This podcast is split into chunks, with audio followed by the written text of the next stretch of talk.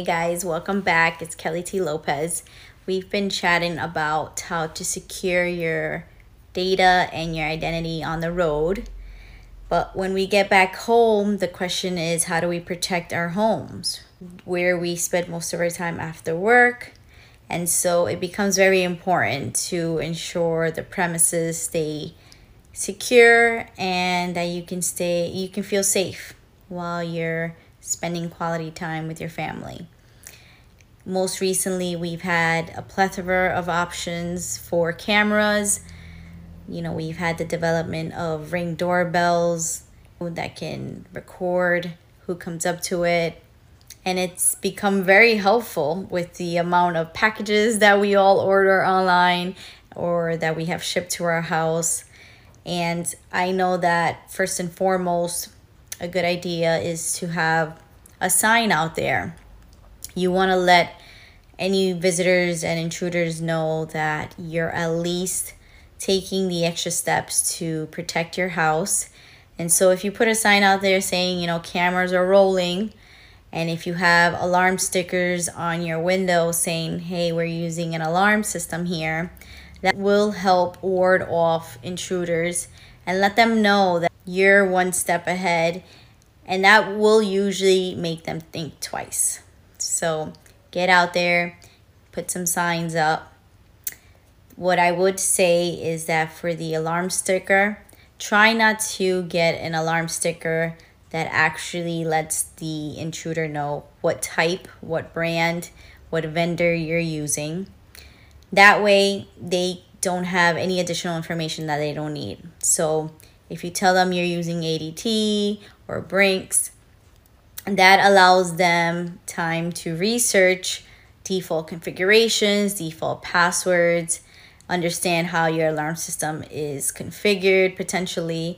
And so we don't want to give this information. I suggest you go out and get a no-name brand alarm sticker, or give them an alarm sticker from another company. And that way you can throw them off, they have nothing to go by. But when we consider which cameras to install, I think it really comes down to your home setup. It comes down to how easy it is to wire things, if you even want to deal with wiring. I know wireless cameras are super easy to install, but you have a few things that you want to consider. You want to consider how strong the wireless signal is, because if you need to install cameras in the front door and then all the way in the back or at the garage, you want to make sure that you have a strong enough signal to send video over the internet. That becomes very crucial, especially with cameras, because video is very data intensive on your internet network. So you want to make sure you have a strong enough signal. And that might mean that you have to install repeaters or additional access points to strengthen the signal out there, somewhere close to where you may need the cameras. So in that perspective, sometimes it becomes a little bit hard to go wireless. Not only should you consider how to provide internet to the camera, you also have to think about how to power the camera.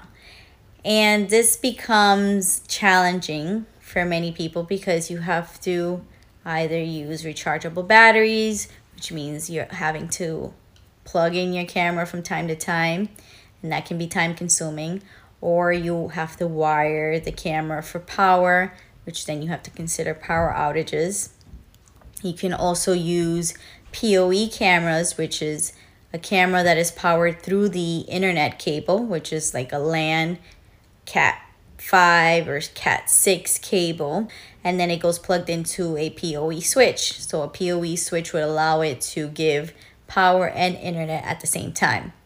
But you have to know where your internet comes in the house and wire all the way down to wherever it is, whether it's in the basement or on the first floor. You have to get the wire from where the modem is, the internet comes, to the outside if you're putting cameras on the outside. And then the last option is a solar-powered camera, which is my personal favorite because you can practically install the camera anywhere as long as you have a wireless signal out there and you don't have to worry about wiring it. And as long as you can get a little bit of sunlight out there, the camera will stay running throughout the day and You don't have to worry about it going out in case of a power outage. You don't have to worry about unplugging and recharging. And it really just gives you peace of mind that it's continuously running. And so consider getting yourself a solar power. They're a little bit more expensive, but they're completely worth it in my opinion. But you also have to consider how you want to monitor your cameras. And for that, we have a whole set of options as well. Do you want it to continuously record? Do you want it to only motion detect when something's passing by? How do you want to monitor? Do you want it to be a monthly service, or do you want it to save directly on the camera? And so there are many different options that we can discuss. But in the meantime, consider how you want to protect your home. Consider where you want the cameras to go. And we'll be back with some more tech tips. Hit the like below and comment if you have any questions or if you want to share what works best for you and your home. Keep teching, guys. Peace.